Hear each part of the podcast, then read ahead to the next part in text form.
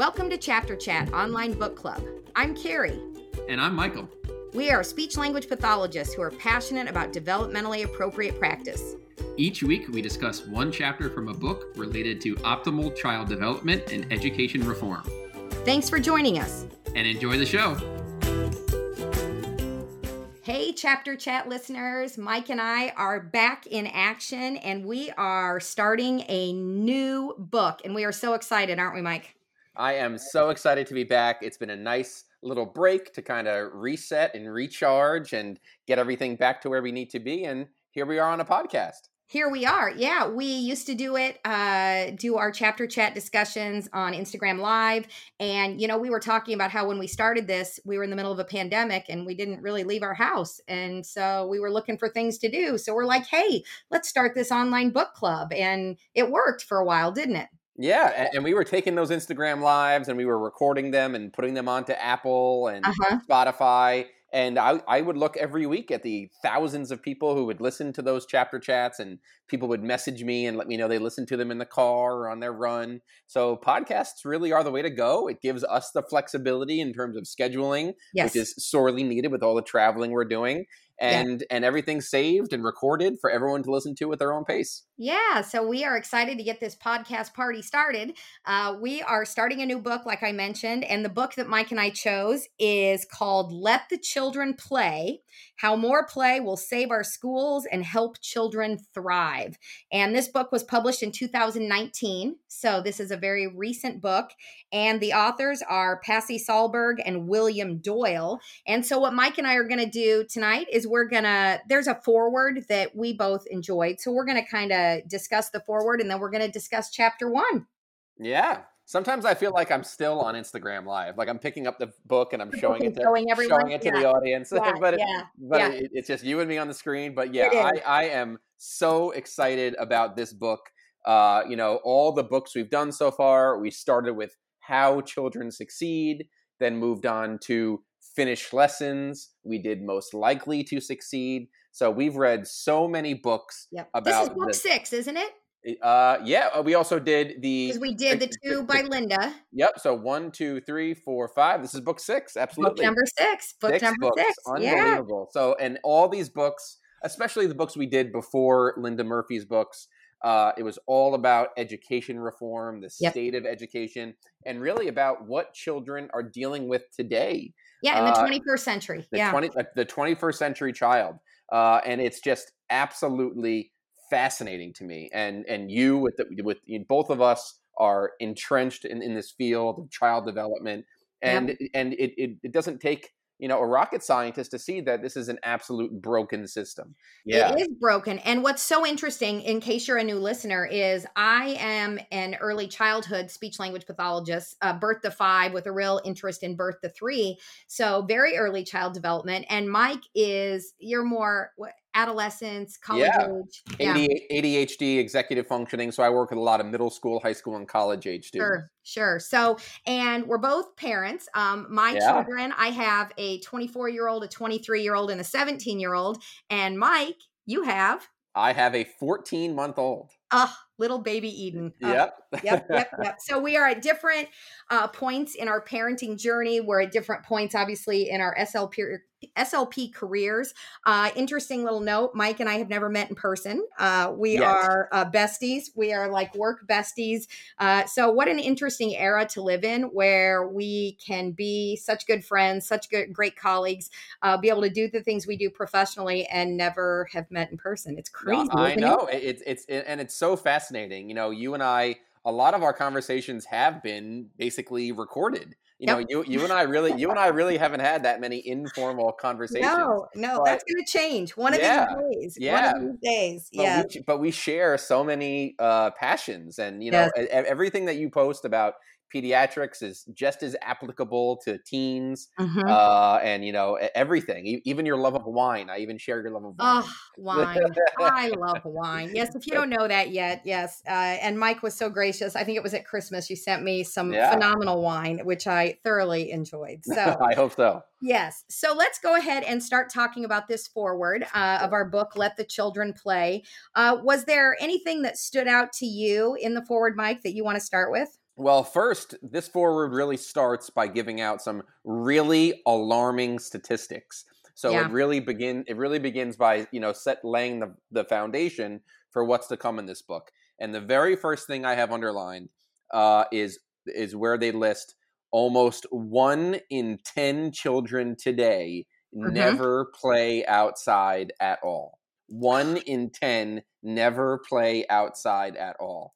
And so it, by the by the way, the accepted convention, uh, and, and then uh, the treatment of high security prisoners. So, oh, yes. so prisoners who are in jail yes. have to spend at least one hour a day outside exercising and relaxing. That, that's part of ethical treatment of prisoners. Right. We're talking about murderers and and and and drug dealers and all. The worst of the worst, yeah, yeah. Are, are yeah. getting more outdoor play than children.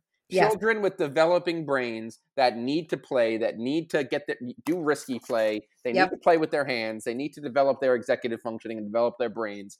They get less out outdoor time than prisoners. And what's interesting is they go on to say that even when children today are playing outside, they're often supervised by adults in yep. organized games, organized sports.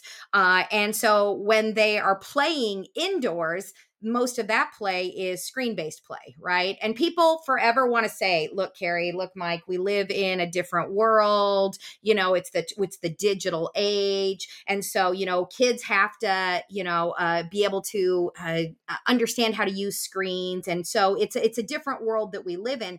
And I will give you that it is absolutely um, a different world that we live in. But here's the thing: children with developing brains and bodies, children with developing nervous systems, they still have to acquire skills. And one of the things that I always like to talk about is that um, uh, this kind of um, digital knowledge this um, you know high tech knowledge is one type of knowledge that children yeah. today have to gain but children still also have to develop fine motor and gross motor skills and social skills and communication skills and self-help skills and it's really hard to develop those skills while sitting sedentary in front of a screen so while um, technological know-how is one type of intelligence nobody's discrediting that you're right it absolutely is but it's not the only type of intelligence. And I think that's where this idea of balance, and isn't it interesting on, I don't know, the pages aren't numbered in the foreword. Well, they are if you know, I guess it's page Roman, 12 Roman if you know your Roman numerals. but what I have underlined, Mike, is in the second paragraph, it says, um,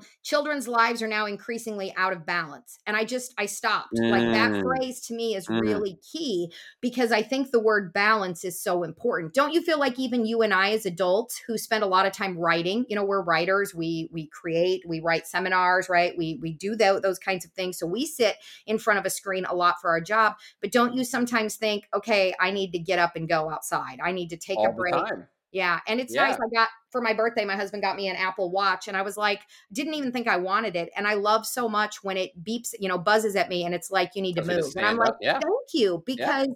you get so engrossed in it. And we know if it's happening to adults, it's certainly happening to children. So, um, on that same page, Mike, wasn't it interesting that they talked about in 2015 that they did a survey and they looked at 12,000 families in 10 different countries? Okay, not just the United States. They looked at 10 different companies. uh, companies, goodness, uh, 10 different countries. And the study confirmed that children everywhere spend much less time than previous generations on self directed outdoor play. Mike, when you were a kid, what, what, first of all, when were you a kid? I was a kid in the 70s. When were you a kid? The 80s? I was a kid in the greatest decade of all time, the 1990s. Oh my God, you are a baby. all right. So you were a kid in the 90s. I was a kid in the 70s. Now, would you agree with this statement? I would say when I was a child, the best way to describe my childhood is um, we played outside and we rode bikes. Oh yeah. Apply to oh, you? yeah. I, I probably I'm looking at my looking at my childhood from first grade until 12th grade. Uh-huh. I probably owned at different times around 18 different bikes. Oh my gosh. So I'm dead serious. Yeah, I had bikes bike of all long, time. Longboards, rollerblades, oh, sure. everything. So so I grew up I grew up in Long Island okay. where not a lot of people have like big like I, I grew up in a town where there's really really big houses and there's uh there's like canals in the backyard uh-huh. close to the ocean but I, I I wasn't on that side of the of the town. Okay. I had a, but I had a huge lake in my backyard with a huge uh-huh. backyard and bridges and uh, a huge long driveway. So I was always in that backyard messing around with, you know, the trees and building things and playing in the garage and playing by the lake. And there's so many ducks uh-huh. and animals. And uh, it, I was, and I lived really close to the high school. So I was really close uh-huh. to all the, all the things around there. So I, I literally would just go all around the town with my friends. That was the thing to yeah. do. And there were local yep. local parks where you we would just walk around in the woods and play paintball in the woods. Sure. And and those, sure. those are the fondest memories I have. And yes, I, I also owned a Nintendo 64 and a GameCube and those things. Yep. But yep. it, but this was before the era of online gaming, right. which is really what set off gaming addictions. You bet. Uh, but I bet. but nothing. All of the memories I have now of my childhood are being outdoors.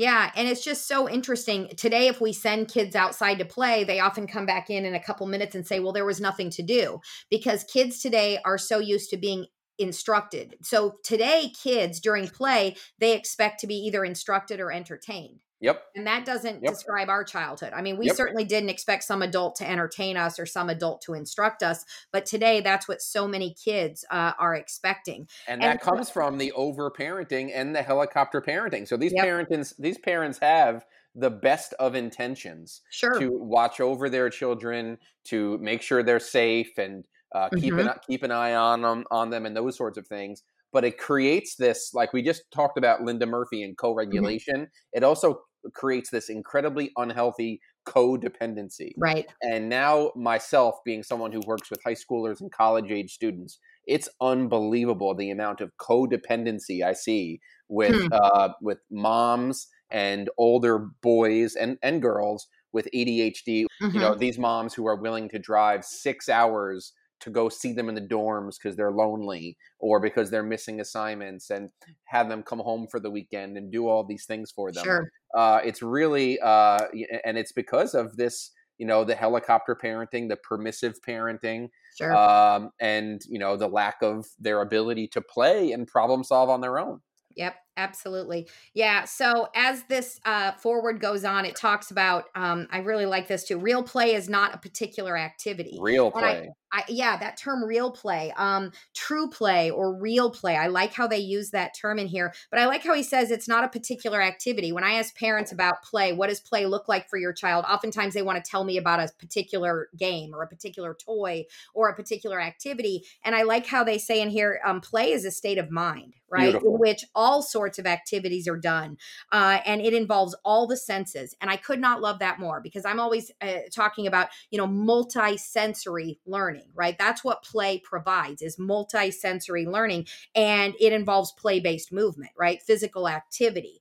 And so they talk in here about some of the common characteristics of real play. It's self-initiated, it's self-motivated, it's creative, it's active and um, it has negotiated rules right? So within the play the children decide uh, you know what the rules are. Uh, so there's different ways to play. And so um, it's just a really nice uh, foreword um, eh, that they talk about. The other thing that i think is really good in this foreword is um, they talk about uh, the real play is vital for physical development of healthy bodies. It stimulates cognitive development.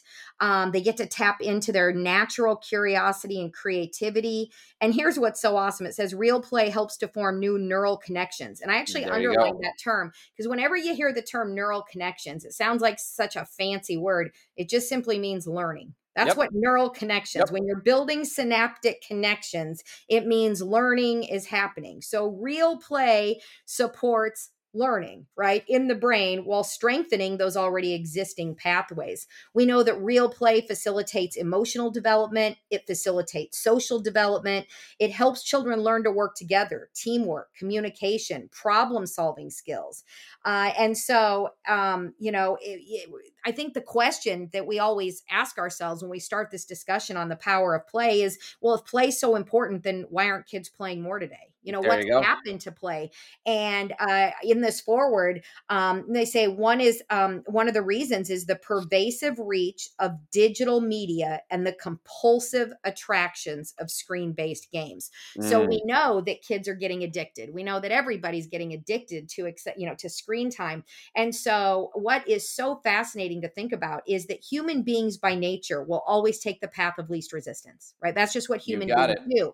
So once a child figures out that playing on the iPad is easy, okay? And um, then all of a sudden this whole idea of having to like ride a bike or having to build with blocks or having to use both hands to make legos fit together or having to like be creative you know while coloring or you know doing some kind of art project all of a sudden the demands seem too high right it's so much yep. i'd rather just lay on the the, the floor and um, eat potato chips or eat goldfish crackers and play on my ipad so what you're asking me to do is too demanding and i think that's one of the biggest concerns that i have in early childhood is that passive play tends to um, uh, kind of snuff out, if you will, that active, creative, imaginative play. Yeah, and and how th- that definition that they give us here, play is a state of mind. Yep, that is so so simple, but it speaks volumes. And how about that definition for this this world of neurodiversity and mm-hmm. all, all of our neurodiverse learners? Play is a state of mind. It's not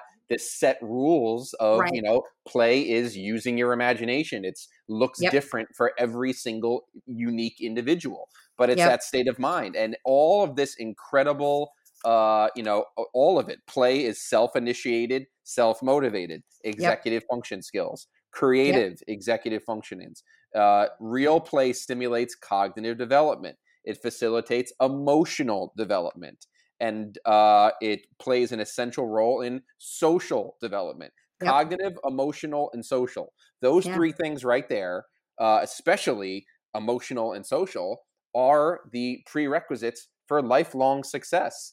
And, yeah, for happiness. I mean yeah exactly. right? We're, we're talking about how are we going to get this child you know whether this is someone with an iep a 504 a mm-hmm. different learner, uh, a neurotypical child, whatever right, it may right. be. We're talking about giving them the tools to be successful post, you know, 18 years old, post high mm-hmm. school, mm-hmm. college, mm-hmm. graduation, uh, into uh, adulthood. Yeah. Into adulthood. And it's all from play. And all of this research is there. And I love how you say neural connections is learning. That's it. Yeah. So that's what it is. Yeah. And, and we talked about in all of our previous books this lecture listen model of America where kids have to sit still and take notes and listen mm-hmm. in these uncomfortable desks. But mm-hmm. we know, we know Finland's got it right. Finland yeah. Finland's doing all the play in their education. And here we are in America where we have this uh, this cognitive hypothesis driven by the capitalism in, in education. Mm-hmm. And now we also have screen time. And who better to market screen time and games to than kids? Who exactly. can, who can manipulate their parents to bring them all bring them everything they need exactly but, uh, but yeah. you know it, it's you know they talk about this concept of real play and this is such an important concept for all parents to to understand because uh, I can't tell you how many parents I speak to that will very simply say, kids don't play outside anymore. They play online games. My son yeah. has so many friends, and yeah. he talks so beautifully to all of his friends while playing Fortnite, while playing Minecraft. Mm-hmm. Well, they say it beautifully here. Playing video games can have positive effects for children. It can, yes, mm-hmm. but as the research convincingly shows, video games do not even begin to match the social, emotional, cognitive, and physical benefits for real for real play in children's development.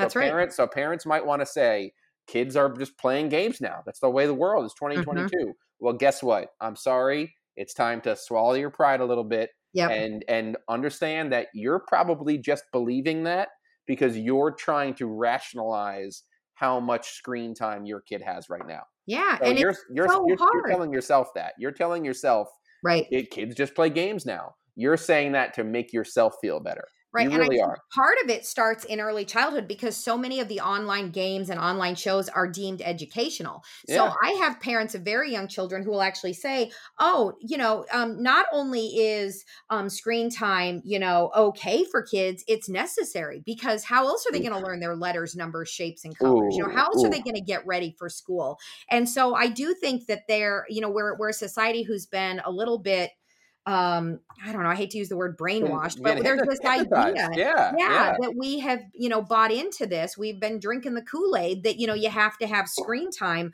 um to be successful. What is so interesting in this foreword is they talk about um that uh, by the age of three, screen time is the dominant way that most children play. And they looked at a survey and they found that by age seven, children have spent up to two years and three months in front of screens. By age seven, they've spent almost two and a half years in front of screens.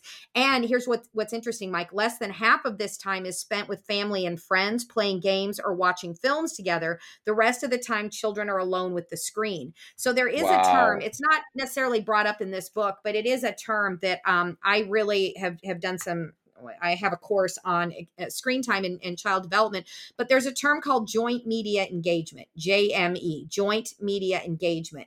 And what we know is that uh, for young children, young learners, that uh, when uh, an adult um, mediates the screen time experience with a child meaning it's co-viewed right? Meaning mm-hmm. you're playing the game together you're watching you know a show together you're playing the app together that children actually benefit more from it. When it's mediated by someone who is more skilled uh, in in you know in life if you will. So this idea of joint media engagement um, is important but the fact that children are spending um, most of their screen time alone tells us it's not joint, right? It's not something they're doing socially with another person. So, yeah. Um, it, it's really an interesting book. Um, I don't know. So the rest of the foreword, um, yeah. Oh, here's something too. You know, they talked about the three um, reasons play is disappearing. Um, uh, um, the pervasive reach of digital media was one reason. The second reason is um, that many adults think play is basically frivolous, purposeless activity. So this whole idea that we don't value um, play,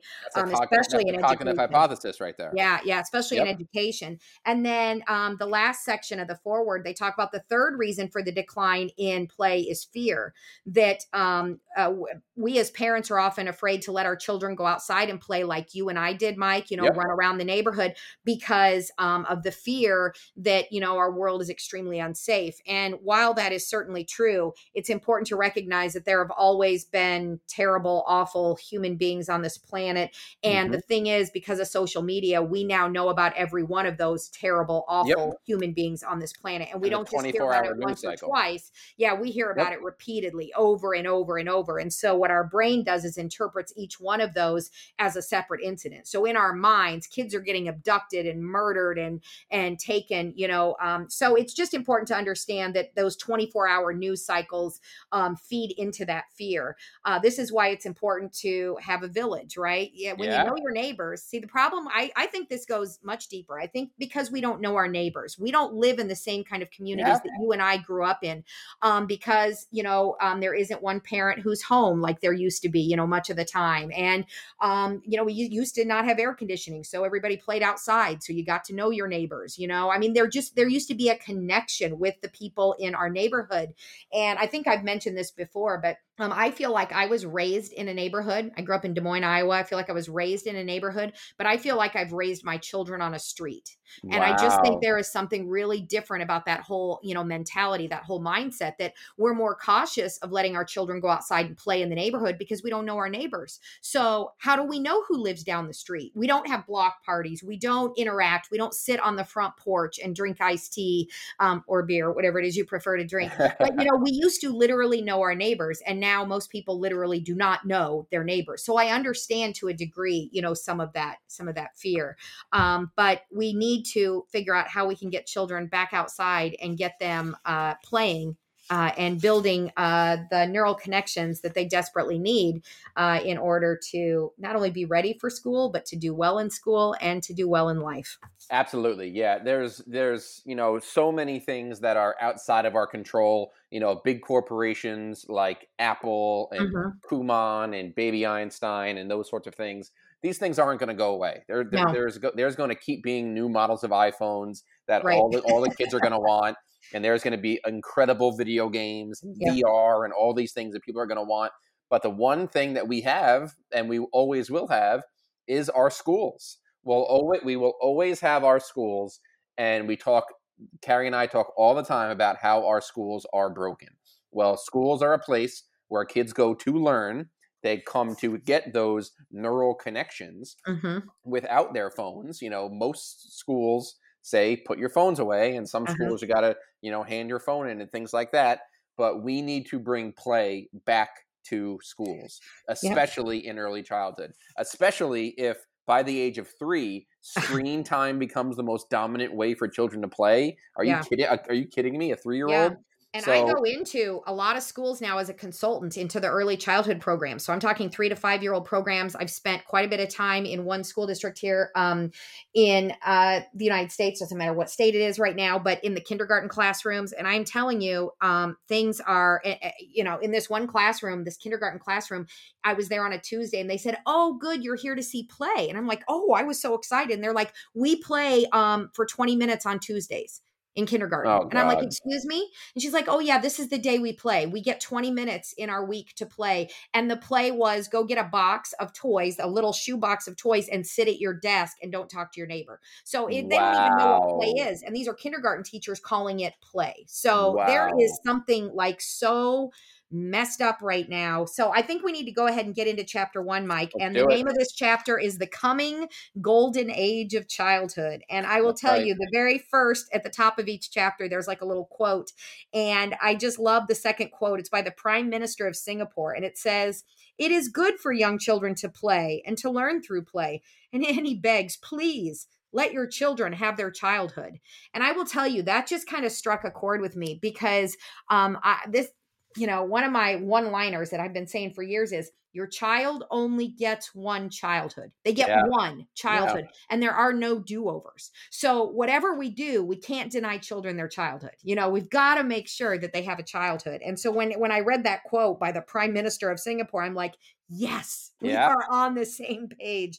Absolutely. And so, we learn, yeah, and we learn a lot in this chapter about how uh, it, at points throughout history political uh, programs and political uh-huh. ideologies really promoted play and and right and right along with the rise of screens and mobile mm-hmm. phones and wi-fi internet all of a sudden politicians change their course yeah, and isn't it interesting? Um, they start with in 1930 a White House conference of 3,000 childhood development experts from around the United States issued the Children's Charter. So we're back in 1930, you guys. They issued the Children's Charter, which was a national policy that stated every child, wherever he may live under the protection of the American flag, has the right of comradeship, of play, and of joy.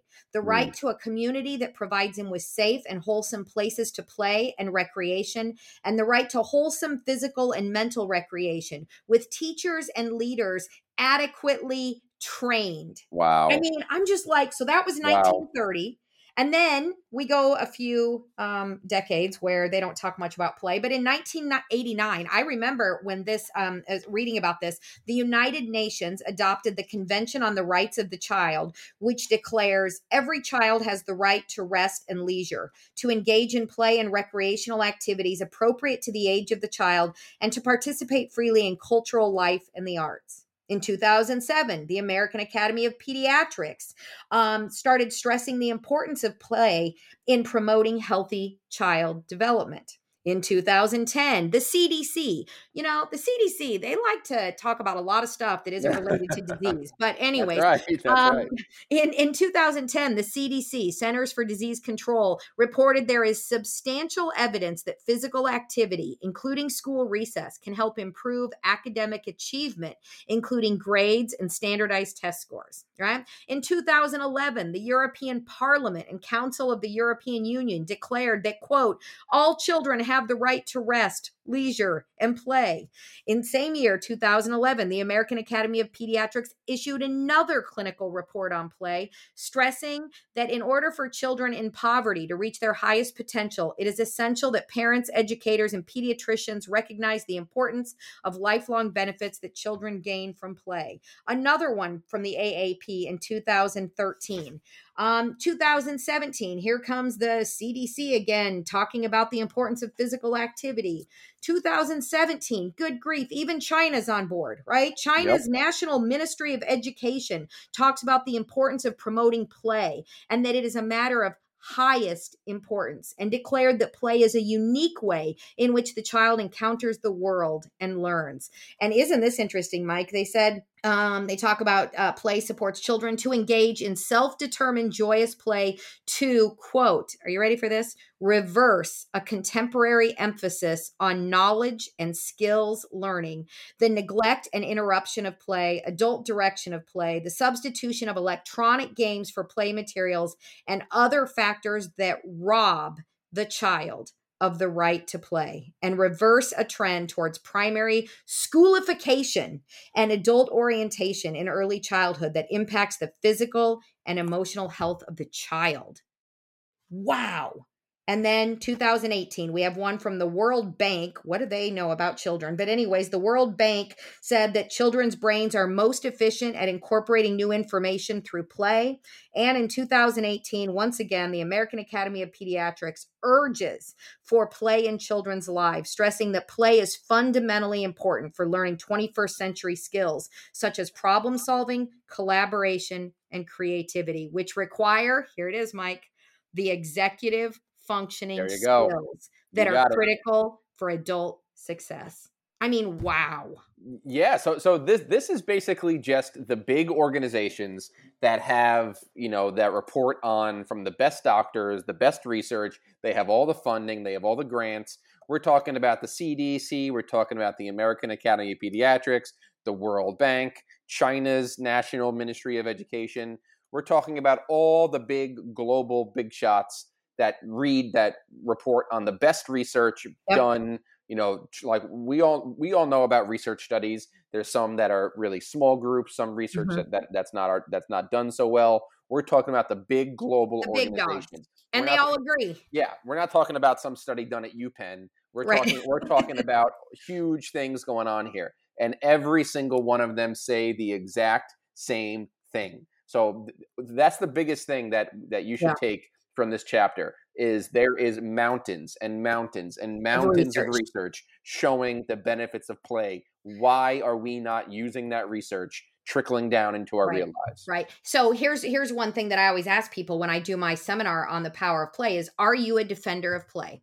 Because I am. I have to defend play to parents. I have to defend play to um, administrators in the schools because people view play as a waste of time, despite the amount of research. I mean, there's an exorbitant amount of research that says play is anything but frivolous, purposeless activity. So on page five in chapter one, Mike, they actually ask the question, the authors ask the question, why is play dying in our schools? And they go on to talk about GERM, which is yep. an acronym for the Global Education Reform Movement. And that's a term that one of the authors, Pasi Sahlberg, um, coined. And what it does is it describes an intellectual school reform paradigm that places academic performance um, as measured by standardized tests before all else, right? So, what we care about more than anything is t- standardized test scores before we care about children's engagement or their well being and play in school. So, test mm-hmm. scores are the only thing that matter, right? And um, he goes on to say, germ um, this global education reform movement is the belief um, among many politicians and policymakers that education can be improved by, are you ready for this? Increasing the academic workload of younger and younger children. And that's what all of our first three books that we talked about were all about that cognitive hypothesis, the global education reform movement. And what we know is children today, students today are under an immense amount of pressure, right? So they've taken away play and they've taken away things like the arts, music, physical education, life skills, field trips, ethics, civics, um, hands on learning. Those have, have, have just continued to be on the decline as we continue to see more importance in teaching to the test, right? Standardized yep. test scores, high stakes testing if you will. Yeah, and and all across the country now, you know, now that we're you know about you know beyond two years now of this COVID nineteen pandemic, uh, and we're start, starting to see masks go away in schools mm-hmm. and social distancing go away in schools and all those sorts of things. You know, now you know, hopefully we you know, hopefully all these variants calm down and those sorts of things, and we can really start to focus on the real germ, the germ yeah. that's the germ that's been here, the germ that's been here all not along. the COVID germ, not the COVID germ, the real germ, because this is absolutely huge. And and like when you said about a couple of seconds ago, I'm talking to principals, I'm talking to superintendents, and I have to defend play that like that like I like I understand that's real, but that blows my mind. Oh, that's what that, I am. I am a defender of play. I mean, and I do. I feel like I have to. The fact that you even have to do that, the fact that you even have to do that shows just how serious this problem is. And th- and think about this. So germ, because what's happening in this global education reform movement, we're putting all the focus on academic performance versus engagement right. and well-being. well-being. So we're putting so we're putting happiness, happiness, joyfulness, right? Yes. Developing skills that matter, functional life skills that actually matter. Yeah, and and uh, all my clinic that I have, uh, which is in its busiest hours after school, so we're really really busy uh-huh. from like three to seven, three to 8 uh-huh. and I can't and I can't tell you the things that these kids have to say about school. Every mm-hmm. single one of them absolutely hates it every single one of them. If they if they can go to a they can go to a blue ribbon school they can have a teacher that they love they can have the nicest macbook that the school gives them right. they can have the funnest homework whatever they mm-hmm. are absolutely miserable. And yeah. You got to tell us about your your social media post today. I know by the time people listen to this so it doesn't matter what the date is but i was scrolling through uh, social media and i saw mike's post and i went oh my gosh because we talked about this in maybe all of the the first three books. But tell us a little bit about um, college dropout in the United States. Yeah. So, uh, along with this global education reform movement, along with uh, the cognitive hypothesis of this massive push of standardized testing, mm-hmm. teachers are forced to teach to the test. Mm-hmm. There's no teacher collaboration. It's all about scores and the decline of play uh, you know, there's also other things going on with you know the race to the top and No Child mm-hmm. Left Behind, and you know the the the long history of IEPs and 504s. There's mm-hmm. you know all, all of these things. You know, very recently now, ever since this huge rise of germ, America now leads the world, the in, world. in college dropouts, and especially first semester college dropouts.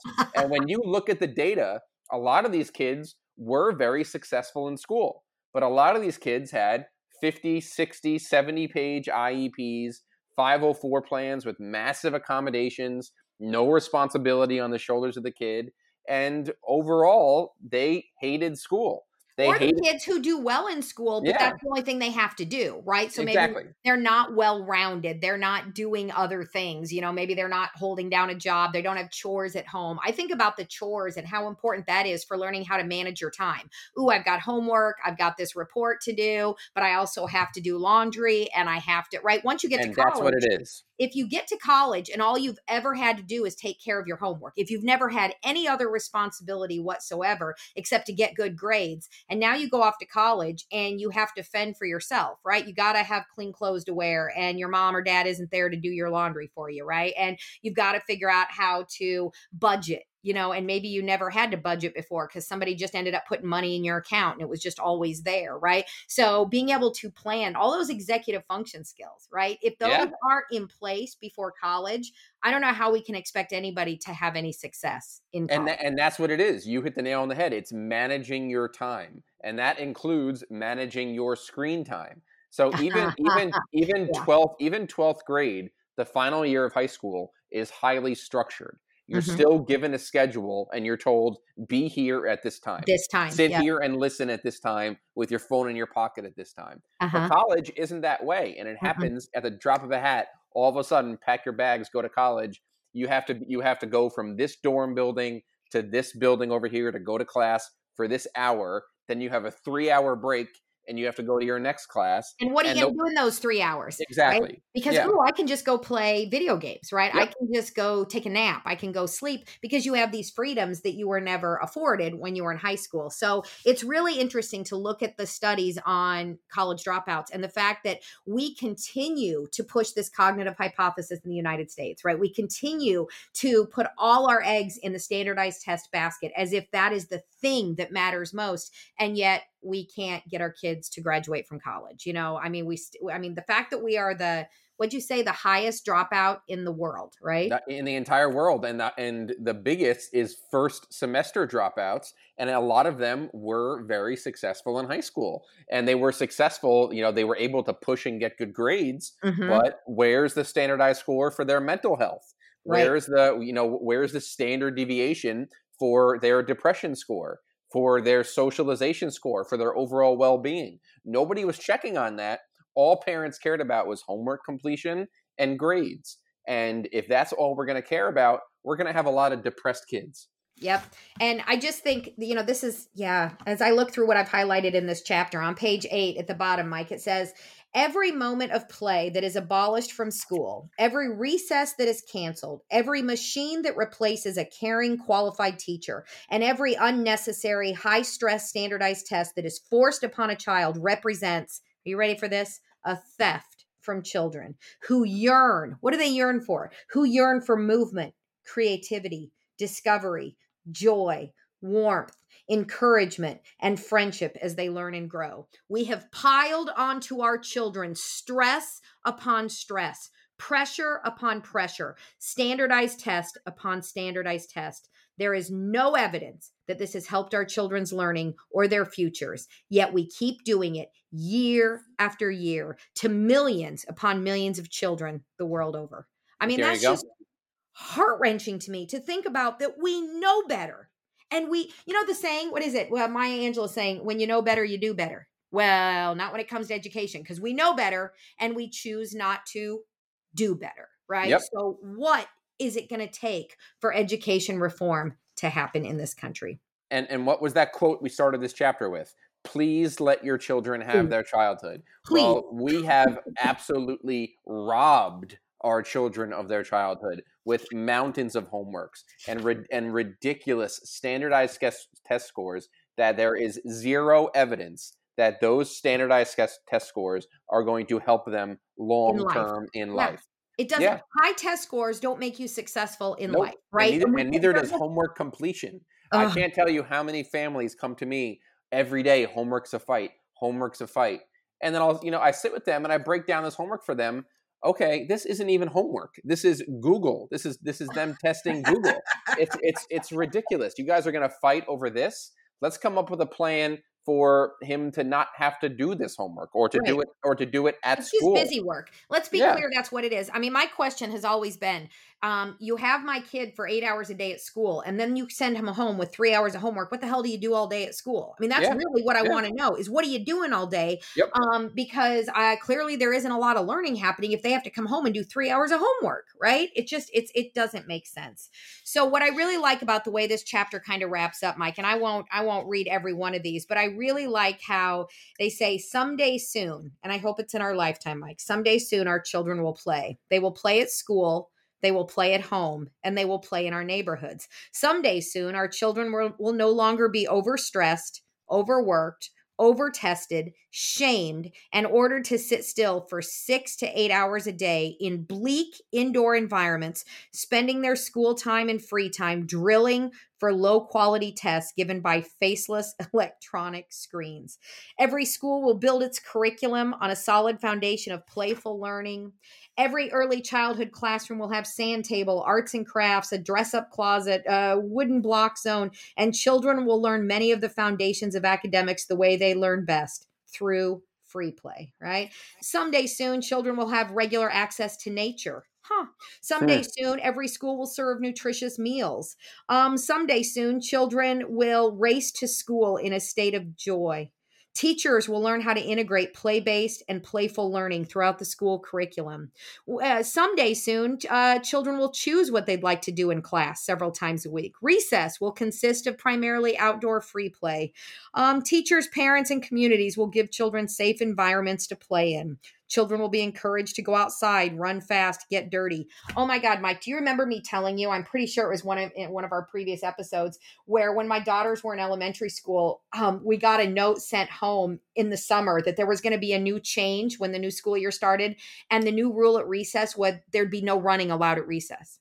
Oh my And we God. seriously were like, is this April Fool's Day? But no, that was the rule because children were falling and scraping their knees, and parents were getting upset and threatening to scu- sue the school because their children had um, a skin knee. So yeah, there was no running in in recess um, when my daughters were in elementary school. Do you think they could? Um, yeah, it is unbelievable, right? So um it's amazing. They go on to say all these things that someday soon, right? And I love this. The world will see the dawn of the post-digital child. I, I think that's the name of a new movie, don't you think? Dawn of the post digital child. Children and their parents. Oh God, this is so good, Mike. Is everybody listening? Children and their parents will be the masters of their digital devices, not the slaves of them. Oh, I just can't. I cannot. This is what we need. Children need to be encouraged to wiggle, giggle, and fidget. They need to be bored, right? Um, children will learn that success and failure are not opposites, but coexist side by side. And one day soon, we will give children back their childhood. I mean, I just, oh, this book, Mike. And and right where it says, uh, soon we will stop the mass social experiments on children. Oh. So so it, it's just and and that's really what this is. You know, Yep. like save this podcast. We're recording this on Monday, April 25th, 2022. We'll listen to this in Yep. five, ten years, look back on this.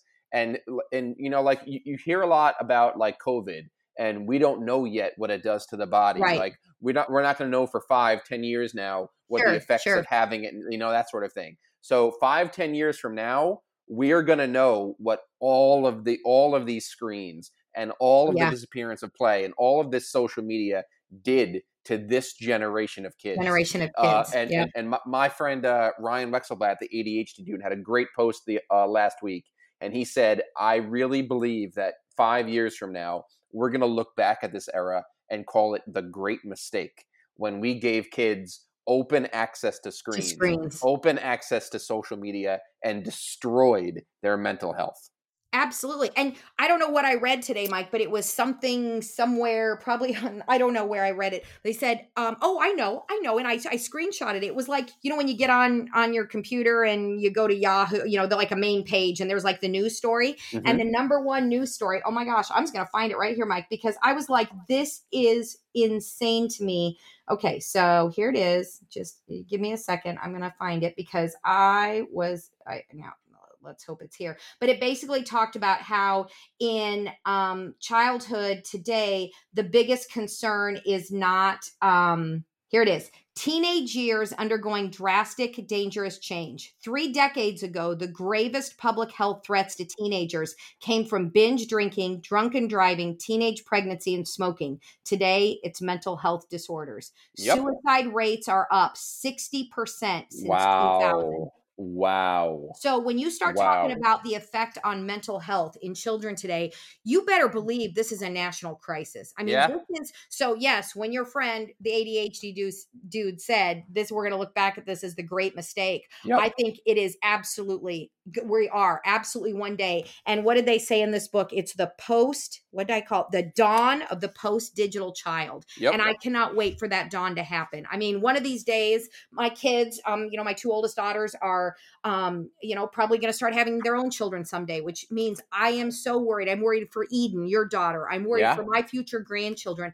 I want to know that we are making a difference, that we are bringing back play. So the very last paragraph in this chapter one says we stand on the edge of a potential golden age of childhood, a new education era of creativity, exploration, deeper learning, and improved health and well being for the world's children. If we build our schools of today and tomorrow on a foundation of play.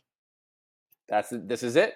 This That's is it. the answer. This is the answer. It is all play. The more real play we have, the more we build competence, the more we build confidence. That's And right. the more real play we have, the less kids are going to start to realize themselves that they don't need screens. Right. They don't need to be by themselves. You can take the most screen addicted kid there is and give him 2 weeks Mhm, of hands-on play in nature.